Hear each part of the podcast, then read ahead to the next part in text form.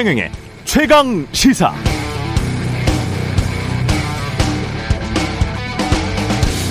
네, 주식 시장에 대한 공부는 결국 사람 심리에 대한 공부입니다. 제가 주식 시장 참 재밌어 하는 것도 결국 사람 심리라는 게 다채롭고 변화 무쌍해서 그런데요.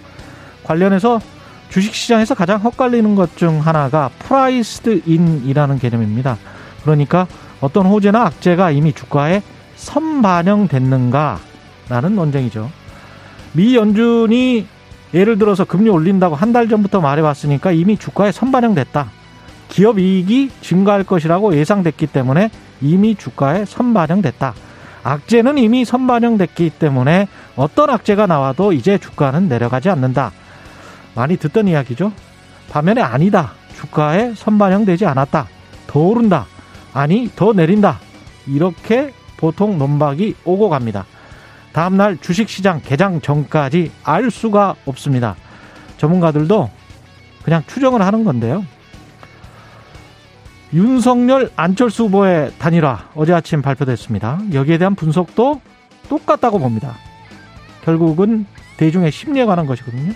이미 윤석열 후보 쪽으로 붙을 표는 대부분 다 갔다. 남은 표는 어떻게 갈라질지 모른다. 아니다. 이렇게 됐으니까 판세가 크게 기울어질 것이다. 그런데 마침 여론조사 공표 금지 기간에 돌입했습니다. 단일화 이후에 여론조사 결과는 발표 못하게 돼버렸습니다. 각자 소신대로 투표하시기 바랍니다. 이번 대선 정말 흥미진진하네요.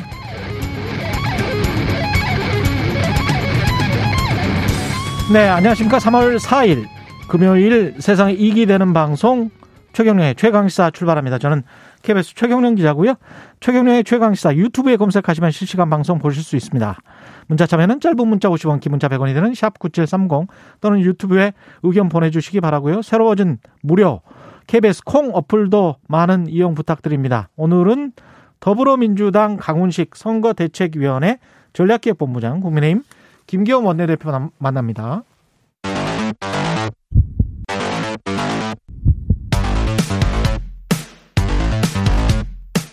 오늘 아침 가장 뜨거운 뉴스 뉴스 unboxing 자 뉴스 unboxing 시작합니다. 민동기 기자 김민아 평론가 나와있습니다. 안녕하십니까? 안녕하십니까? 예. 오늘부터인가요? 오늘 저 코로나 영업시간 제한 완화 검토 지금 정부가 하고 있는데 지금은 사적 예. 모임이 여섯 명까지 가능하고 예. 영업 시간이 밤 10시까지로 되어 있지 않습니까? 예. 근데 어제 방역 당국이 회의를 했는데요. 음. 사적 모임 여섯 명은 그대로 일단 유지를 하되 영업 시간을 일단 밤 11시로 소폭 조정을 해서 이걸 내일부터 시행한다는 내일부터? 쪽으로 일단 확정이 된 건 아니고요. 예. 그런 쪽으로 어제 의견을 모았다라고 의견을 하고 모았다. 예. 최종 결정은 오늘 오전 회의에서 이제 최종적으로 발표가 될 예정이라고 음. 합니다. 그리고 이거를 계속 유지를 하는 게 아니고 이후에는 인원과 시간 제한을 뭐 8명에서 10명 혹은 자정 이렇게 더 완화하는 방안까지 검토를 하고 있다라고 하고요. 오미크론 유행 아, 정 이제 축소는 안 하고 계속 완화하는 그렇습니다. 방향으로 다 완화하는 예. 방안인데 이게 이제 방역 당국 설명이 이렇습니다.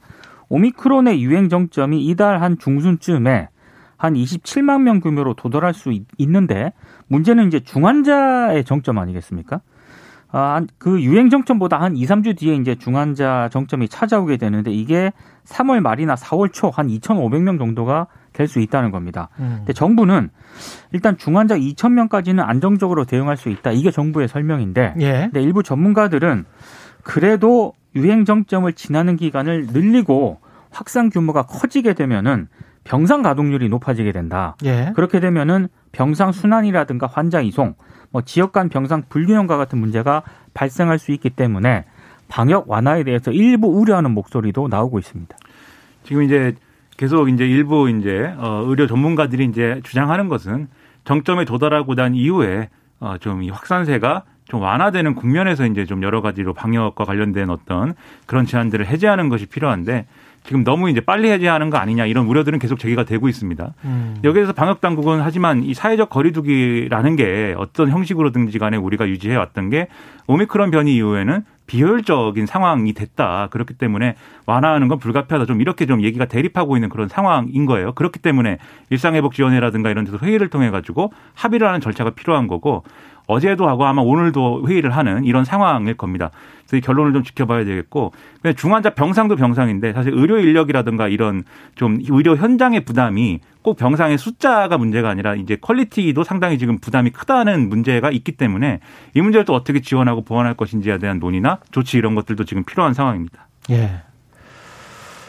코로나19 처음에 발생을 했을 때 그 어떤 분이 그런 어떤 의사분이죠. 그런 이야기를 했었는데 폐렴 환자가 1년에 죽는 게 한 2만 5천 명 정도 되더라고요. 근데 이게 그 사망 원인 중에서 한네 음. 번째 정도 되는데 이게 코로나가 똑같은 증상이잖아요. 네. 예. 폐렴으로 결국은 어, 사망하게 되는 건데 지금 현재 우리가 사망자가 한 8천 명 2년 동안 어떻게 판단을 해야 될지 2019년 이전의 폐렴 사망자랑 비교를 해본다면 어떻게 판단을 해야 될지는 모르겠습니다. 계속 이런 논의가 진행이 되는데 사실은 결국은 어, 풀 수밖에 없는 상황으로 이미 갔다 저는 그리고 사람들의 마음도 대부분 그렇게 생각을 하고 있는 것 같다 그런 생각이 드네요. 주변에서 오미크론 환자들이 너무나 많기 때문에 그리고 그렇습니다. 지금의 확진자 20만 명에서 뭐 전문가들에 따라서는 3배에서 4배, 어떤 분은 6배에서 7배 네. 정도를 보고 있기 때문에 그렇죠. 그럼 보통 한 100만 명 정도가 지금 양산이 된다는 이야기잖아요. 우리도 모르게. 그러면 집단 면역으로 가고 있는 게 맞죠. 그러니까 뭐 예. 그것을 꼭 이제 집단 면역이라고 음. 규정할 거냐에 대한 문제는 또 뭐 아카데믹한 논의가 있을 테니까 예. 그건 뭐 이제 다뤄보면 되는데 음. 어쨌든 이, 이 코로나 19로 인한 어떤 간접적인 피해까지 다 최소화하면서 우리가 이 고비를 넘기는 게 이제 중요한 거겠죠. 지금 뭐 감염이 되고 안 되고는 이미 우리가 뭐 이렇게 어떻게 할 수 없는 문제 같아요. 심지어 김부겸 총리도 이제 확진이 됐는데, 그렇죠. 음. 예 그리고 방송과에도 지금 불안합니다. 뭐 자고 일어나면은 한 명씩 없어져가지고 예. 없어진다고 하니까 좀 그렇네요. 자리를 비우게 돼가지고 제가 예. 막 그것도 이제 좀 메꾸러 가기도 하고 막 이렇게 되는데. 저도 매일 지금 저 검사를 하고 있는데. 그렇죠. 어제 음성 나왔어요. 그렇습니다. 축하해 주십시오. 네. 그래서 이런 상황이기 때문에 근데 좀 예. 이렇게 좀 이 코로나19 감염되신 분들도 지금 그렇게 뭐 증상이 크거나 그렇지들 않아요 주변에 보면은. 그런데 예. 이런 거는 괜찮은데 예를 들면 지금 이런 상황들이 문제입니다. 코로나 19인데 예를 들면 뭐 신장에 문제가 있다. 또는 그렇죠. 코로나 19인데 예를 들면 뭐 임신을 하신 분이다. 뭐 이런 네, 경우에 기저질환이 있는 맞습니다. 경우에 그렇죠. 예. 이런 경우에 지금 제대로 된 치료를 지금 효율적으로 받고 있는 거냐 등등의 문제가 같이 결부돼 있어서 음. 우리가 우리 자신의 건강을 위해서는 사실 지금 다 완화하고 뭐 이렇게 자유롭게 다녀도 되는 거 아니야? 네. 네. 그렇게 생각할 수 있지만 전체적인 어떤 사회에 이제 좀 불필요한 피해를 줄이는 차원에서는 아직도 우리가 할 일은 음. 있는 것이다. 예. 이런 정도로 이해를 하셔야 될 것 같습니다. 사전 투표는 지금 했어요, 김민아 평론가는 오늘 약간 늦게 와서 사전 투표하고 온 줄 알았습니다. 저는 사전 투표 아니고 또 네, 다른 네, 저 다른 채널에 갔다가 네, 빨리 여기 어, 왔는데 아니었군요. 제가 네. 최강 시사가 아니었으면 네. 사전 투표를 했을 텐데 네. 최강 시사 오늘하고 사전 투표를 못 했고요. 네. 오늘 6시부터 오후 6시까지 음. 그리고 오늘 내 이틀 동안 이제 이 시각 사전 투표를 할 수 있고요. 신분증 지참한 분들은 주소지에 상관없이 전국에 있는 사전투표소 어디에서나, 어디에서나, 투표가 가능합니다. 오늘하고 내일 사전투표죠. 그렇습니다. 예. 그리고 코로나19 확진자 격리자 있지 않습니까? 이분들은 내일 투표가 가능하거든요. 일단 방역당국의 외출 허가를 받아야 되고요. 내일 오후 6시까지 사전투표소에 도착을 해야 됩니다. 그리고 일반 선거인과는 동선이 분리된 임시 기표소에서 투표를 할 수 있습니다. 그리고 코로나19 확진자가 치료받고 있는 생활치료센터 있지 않습니까? 여기도 특별 사전 투표소가 한 10곳 정도 설치가 됐는데 사전 투표 2일차, 그러니까 내일부터 운영이 된다고 합니다. 일단 사전 투표, 요즘 투표하면 인증 사진 찍는 게또 하나의 트렌드가 되지 않았습니까? 인증 사진은 찍을 수 있습니까? 투표소 안이나 투표 용지 촬영은 허용이 안 되는데 예. 투표소 밖에서 투표를 인증하는 사진 촬영은 가능합니다. 아 그렇군요. 네. 예. 지금 이제 사전 투표소는 그럼 어디에 있느냐? 중선관위 홈페이지나 포털에 음. 검색하면 나온다고 하니까 제가 지금 직접 확인은 못 해봤습니다만 예. 어쨌든 그렇게 안내가 돼 있으니까 사전 투표소 어디든지 가서 투표를 하실 수 있다 예. 이런 말씀드리고 그 다음에 사전 투표 관련된 뭐 여러 가지 이 음. 평론가들의 음. 논의가 있습니다. 투표율이 높으면 누구에게 유리한 것이냐 뭐 이런 얘기가 있는데 음. 그런 건 다 뭐 그건 논외로 하고 어쨌든 투표를 사후의 분석이 또 달라져요. 그렇죠. 그렇죠. 네, 그렇습니다. 그런 건 뭐다 예. 중요하지 않은 것 같고 사전 투표를 많이 하시면 좋은 겁니다. 왜냐하면 혹시라도 예. 이본 투표 당일에 뭐 무슨 일이 생길지는 모르는 거잖아요. 그렇죠. 네. 예, 아플 수도 있고. 그렇습니다. 예. 그 그리고 뭐 예를 들면 정말 어, 노력했지만 어쨌든 네. 나에게 무슨 뭐 다른 일이 생겨가지고 어떻게 투표하지 못할 일들이 있을 수도 있는 거니까 예, 갑자기 귀찮아질 수도 있고. 그렇죠. 네. 깜빡 잠들 수도 있고. 네. 그러니까 최대한 사전 투표를 어, 잘 활용하는 게 좋고 일부 이제 사전 투표를 하면은 이게 부정 선거가 되는 거 아니냐 이런 믿음을 가진 분들이 일부 있는 모양이에요. 그래서 아. 계속 그게 문제가 되고 있는데 그런 일은 없다. 네, 중선관이 계속 강조하고 있기 때문에 안심하고 사전 투표들 하시기 바랍니다. 그리고 윤천 윤석열 후보 안철수와 단일화 했습니다. 그래서 안철수 후보라고 제가 말은 못하겠고 안철수 대표 국민의당 대표는 여전하죠. 전 후보라고 예, 일부 전 후보. 언론들이 이제 예. 얘기를 하던데요. 그 명칭도 좀 이상하긴 한 것 같습니다. 예. 아무튼 아, 단일화 어제 전격 선언을 했고 그 뒤에 이제 어제 몇 가지 풍경들이 좀 나왔는데 음. 아, 좀 먼저 전해드릴 소식은 국민의당 홈페이지 있지 않습니까? 어. 여기 자유 게시판하고요. 안철수 후보 유튜브 채널이 있거든요. 아. 여기에 지지자들의 항의가 좀 빗발쳤습니다. 물론 일부는 이제 결단을 하- 환영하는 그런 목소리도 있었는데 예. 비판하는 그런 글들 목소리가 음. 굉장히 많았고요. 그리고 특히 어제 최경영 기자도 말씀을 해주셨지만 재외국민 투표에 참여한 유권자들 있지 않습니까? 예. 자신들의 표가 무효표가 됐다며 항의하는 그런 글들도 심심찮게 지금 올라오고 있고 그렇겠죠. 그리고 예. 어제 청와대 국민청원 게시판에는 재외 국민들의 투표권 보장을 위해서 재외 국민 투표 종료 이후에 후보 사퇴를 제한하는 이른바 안철수법을 제정해 달라 이런 청원이 올라오기도 했습니다. 아, 그리고 이제 오늘 내일 실시되는 사전 투표 투표지에 안철수 후보 그리고 김동연 후보 기표란 있지 않습니까? 음. 아, 사전 투표 투표지에는 사퇴라는 글자가 표시가 됩니다. 이게 왜냐하면 사전 투표 해보신 분들은 아시겠지만 투표소 현장에서 투표 용지를 바로 인쇄해 주거든요. 예. 그래서 이제 사퇴라는 그런 글자가 인쇄가 되는데 9일 실시되는 본투표 투표지 같은 경우에는 이미 지난달 28일 인쇄를 마쳤기 때문에 사퇴 여부가 표시가 안 됩니다. 대신에 이제 전국 투표소에 별도의 안내문이 붙습니다. 음. 지금 이제 이 단일화 효과가 있는 거냐 없는 거냐를 놓고 뭐 앞서 오프닝에서 말씀해 주셨듯이 굉장히 설왕설래가 많이 있는데 근데 평론가들의 생각은 대체적으로 좀 비슷한 것 같아요. 음. 그래서 이게 애초에 두 후보 간의 어떤 그 기대했던 예, 기대했던 수준의 시너지 효과는 아니다. 좀 이 맥락이나 시점이 반감되는 측면들은 분명히 있다. 하지만 워낙 박빙 선거이기 때문에 음. 그좀 반감된 어떤 효과도 무시할 수 없는 것이다. 이제 음. 이런 평가들 많이 하고 특히 이제 세부적으로 들어가서는 안철수 후보가 지금 가지고 있었던 지지율이 이제 윤석열 후보로 얼마나 옮겨갈 것이냐 이 문제. 그렇죠. 그 다음에 부동층으로 남아서 정권 교체 여론에는 동조하지만 아, 지금 후보는 좀 마음에 안 들어 이런 음. 생각을 가지고 있었던 분들이 그래서 하나로 나와 가지고 힘 합쳐 갖고 정권 교체 하자고 하면 지지해 줄 수 있는데 음. 그렇지 않으면 나는 뭐 이번에 뭐 잘 모르겠어 이렇게 생각하던 분들이 얼마나 이제 또 이 단일화 이후에 이 저 윤석열 후보로 또 빨려 들어가느냐 이런 것들이 이제 남아 있는 변수인데 음. 이거는 앞서 말씀하셨다시피 뭐 여론조사 결과 공표 금지 기간이라 알 수가 없어요. 그래서 이제부터는. 예. 이제부터는 그야말로 평론가의 시간입니다. 막 얘기하는 거예요. 평론가들이. 네, 이게 이렇다 추정해서. 네. 예. 그래서 다만 효과를 지금 이제 이게 윤석열 후보 측에서 기대할 수 있는 효과라고 한다면 음. 지금 이제 이재명 후보하고 민주당이 기대하는 효과는 이게 결국 단일화 폭탄이 터진 것이기 때문에 역풍이 불 것이다. 그렇죠. 그렇죠. 굉장히 위기감을 지지자들이 느끼고 있다. 실제로 음. 어제 굉장히 제가 이렇게 좀 주변에 이재명 후보를 지지하는 분들의 이런 어 얼굴빛이라든가 얼굴 SNS 글이나 네, 뭐 이런 목소리라든가 이런 걸 보면 굉장히 사기가 좀 떨어지는 게 눈에 보였습니다. 것들. 예. 근데 이게 뭐 그날은 그럴 수 있는데 이 자고 일어나면 또 아예 다시 한번 해봐야지 뭐 이런 마음이 들기도 하는 거거든요. 그래서 음. 오늘 특히 사전 투표가 시작되기 때문에 그래서 그런 결집 효과를 노리고 있다. 그래서 양쪽에 어느 양쪽 이렇게 제가 말씀드린 이 윤석열 후보가 기대하는 효과, 이재명 후보가 기대하는 효과 중에 어느 것이 더 많이 나올 것이냐 음. 이게 이제 승패를 좌우할 것이다 이렇게들 얘기를 하고 있는 그런 상황인 거죠. 네. 이게 어떻게 비추는가가 중요할 것 같아요. 정권 교체라는 명분과 가치에 부합한다. 그게 가장 중요하다라고 생각하는 분은 윤석열 후보를 찍을 것이고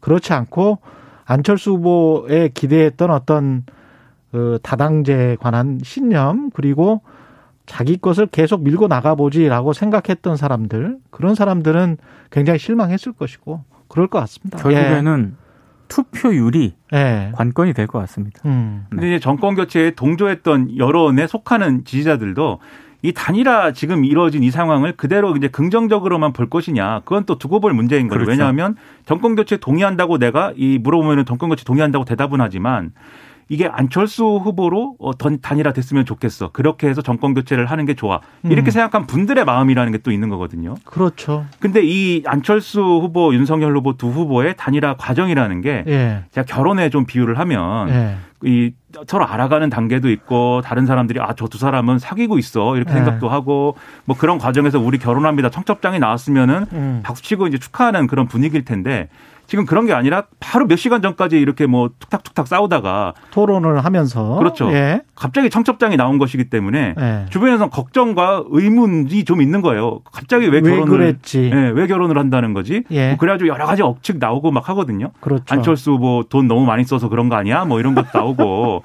그다음에 예. 국무총리를 이제 어, 한번 거친 다음에 내- 이 5년 후 대선 준비하는 거 아니야? 왜냐하면 예. 어제 이제 공동 기자회견을 하지 않았습니까? 윤석열 음. 후보하고 안철수 후보가 오전 8시에 예. 우리가 어제 이 뉴스 unboxing 직후에 이제 기자회견 했는데 예. 거기서 이제 눈여겨 볼 만한 대목이 안철수 후보가 이렇게 얘기를 했어요. 음. 국회의원으로서 여러 가지 입법 활동을 했지만 그걸 직접 성과로 보여주는 행정 업무를 하지 못했다. 이렇게 얘기를 했기 음. 때문에 아 이게 아마 어떤 종류의 입각일 것이다. 이렇게 생각을 하는 거고. 예. 그리고 이런 입각을 통해서 행정 업무를 하고 난 다음에는 그럼 뭘 하겠습니까? 아마도 대권 도전을 다시 한번 해보겠다라는 계획이 있구나. 그렇죠. 이런 생각을 할 수 있는 부분이 있어서 요것을 이제 또 이 지지자들이 어떻게 판단할 거냐의 문제, 즉 안철수라는 정치인의 미래를 어. 어. 떻게 판단할 거냐의 문제 여기에 더해가지고 합당을 하기로 했는데 예. 어제 기자회견문에서 또 눈여겨 볼 만한 게 국민의힘을 보다 더 실용적이고 중도적인 정당으로 변화시키겠다라고 안철수 후보가 또 얘기했거든요. 음. 이 부분은 아 어느 정도 당권에 관여하겠다는 거구나 이렇게 판단할 수 있는 대목도 있어서 어. 이 안철수 후보의 미래를 총리도 하고 당 대표도 하고 뭐 이런. 두 개를 아, 한꺼번에 5년 5년 동안 할 수도 있죠. 뭐. 그렇죠 한꺼번에 할 예. 수는 없고 예. 5년에 따라서 할 텐데 예. 이게 어떻게 되느냐를 나름대로 판단하실 것 같아요 유권자들은. 음. 근데 다만 뭐 국무총리는 음. 그냥 할 수는 없고 국회에서 임명동의안 처리가 돼야 됩니다. 그렇죠. 그래서 그 의석수가 어떻게 되느냐 이걸 봐야 될 것이고 당권 문제는 대선 이후에는 이준석 대표하고 음. 합의하고 풀어나갈 문제가 있습니다. 그게 잘 되겠느냐? 음. 어제 이준석 대표가 입장을 얘기를 했어요. 당권에 있어서는 뭐 이럴 권한을 나누고 뭐 이럴 마음은 없다. 예. 국민의당이 국민의힘에 흡수 합당되는 것이다. 이렇게 얘기를 해서 지금 벌써 이 견제의 어떤 전선이 좀 대선 음. 이후에 성립되고 있는 것이기 때문에 손에 땀을 쥐는 얘기들이 대선 예. 이후에도 많이 나올 것 같습니다. 근데 만약에 이제 윤석열 후보가 당선이 된다는 전제 하에서 음. 어, 대선이 끝난 이후부터 국민의힘은 갈등과 분열의 양상으로 들어갈 거라는 전망도 지금 나오고 세력 있습니다. 다툼이 있겠죠. 그러니까 인수위에 어- 뭐 어떻게 참여하느냐, 예. 합당 과정에서 국민의힘이나 안철수 후보 측에서 반영한 그런 얘기들이 음. 목소리들이 뭐 어느 정도 반영이 되느냐 이걸 두고 굉장히 좀 치열한 다툼이 벌어질 것이다. 물론 이건 전제, 예. 전제가 윤석열 후보가 이긴다는 전제 하에서 드리는 음. 말씀입니다. 그래서 평론가들 막 그런 얘기도 해요. 최근에 윤석열 후보가 요새 다니면서 민주당에도 이 양식 있고 훌륭한 정치인들이 있는데 예. 이재명 후보의 그 주변에 지금 있는 주류 세력들 때문에 길을 못 펴고 있다. 근데 이런 분들과도 나는 함께 하겠다. 이렇게 주장을 하고 있지 않습니까? 음. 이게 이 대선 이후에 만약에 이제 집권을 하게 되면 예. 대선 이후에 정계 개편을 하겠다는 얘기 아니냐. 아. 그러니까 여소야대 상황을 이제 뒤집기 위해서 예. 그런 얘기 아니냐. 이렇게도 해석도 하고 있는데 이것은 뭐 평론가들의 해석입니다. 그러니까 본인들끼리는 다양한 생각, 다양한 그 계획을 가지고 있을 수 있어요. 근데 그렇죠. 이제 결국은 정치라는 게 신뢰의 전쟁이고 신뢰의 싸움이거든요. 근데 누구로부터의 신뢰를 받느냐? 그거는 결국 국민들의 신뢰를 받는 거거든요. 아, 그럼요. 네. 그러니까 이제 안철수 후보, 과거 후보의 행보를 국민들이 안철수 후보를 지지했던 국민들이 어떻게 볼 것인가는 안철수 후보나 윤석열 후보의 마음이 아니에요. 그렇죠. 예. 그건 대중과 유권자들이 아, 저 행동이 나에게 신뢰를 줬느냐, 믿음을 줬느냐, 또는 믿음을 저버렸느냐의 문제이기 때문에 그거는 조금 있다가 안철수 후보가 자신의 신뢰 자산이 깎였는지 아니면 쌓일 수가 있는 건지 기반이 허물어졌다라고 주장하는 사람들도 있거든요. 그렇습니다. 예, 그래서 이번 행동으로 인해서 안철수에게 보였던 어떤 기대나 신뢰가 일정 정도 허물어졌다면 그걸 다시 복구해야 되는데 복구하고 더 쌓, 쌓아야 안철수 이제 어떤 야망이랄까요? 정치적인 어떤 신념이 어, 발휘될 수가 있는 것인데 그 기간을 가질 수 있을지 국민의힘에서 그건 또 두고 봐야 되겠습니다. 그 어제 예. 언론 보도라든가 어, 각 전문가들이 나와가지고 이제 단일화 효과라든가 이런 걸 이제 분석을 하시는데, 음. 그러니까 가장 근본적으로 하나 빠진 게 하나 있더라고요. 그러니까 단일화하기는 수치 계산이라든가 이런 시너지 효과가 있는지 없는지만 주목을 하는데, 단일화 자체에 대해서 이번 단일화 자체에 대해서 과연 안철수 후보를 지지했던 분들 음. 혹은 다른 어떤 그런 유권자들이 좋게 평가를 하고 있느냐 예. 이 부분에 대해서는 별로 얘기를 안 하는 것 같아서 그래서 이제 국민의당 자유 게시판이랄지 그런 그렇죠. 거를 저도 봤는데 그 당원 오랫동안 국민의당의 당원으로 있었던 분들의 가슴 절절한 이야기들이 좀 있어요. 그런 것들을 아마 안철수 후보도 눈, 눈여겨서 지금 보고 있을 겁니다.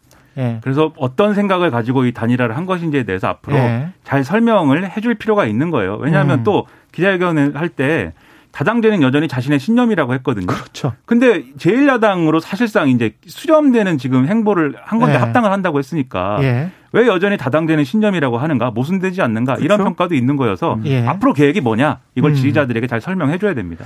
후보들 유세는 계속했고 이재명 후보는 김동연과 함께 했습니다.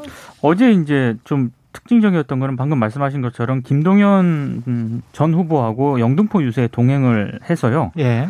본인들의 그 이 단일화 있지 않습니까? 이거는 야합 야합이 아니라 가치와 철학을 공유하고 기득권을 깨는 것이다. 이런 이제 식으로 해서 음. 어, 윤석열 후보하고 안철수 후보 단일화하고는 다르다 이런 점을 강조를 했고 특히 이재명 후보 같은 경우는 어제 2030 여성층을 겨냥한 그런 유세를 좀 많이 했습니다. 예. 특히 뭐 성차별 해소를 위해서 남녀가 평등히 뭐 사회 경제 생활을 할수 있는 양성 평등의 나라를 만들겠다. 음. 데이트 처벌 폭력 처벌법 제정이라든가 스토킹 범죄의 반의사 불벌죄 폐지 등도 공약을 했고요. 예. 그리고 어제 뭐 민주당 의원 26명이 또 입장문을 냈거든요. 예.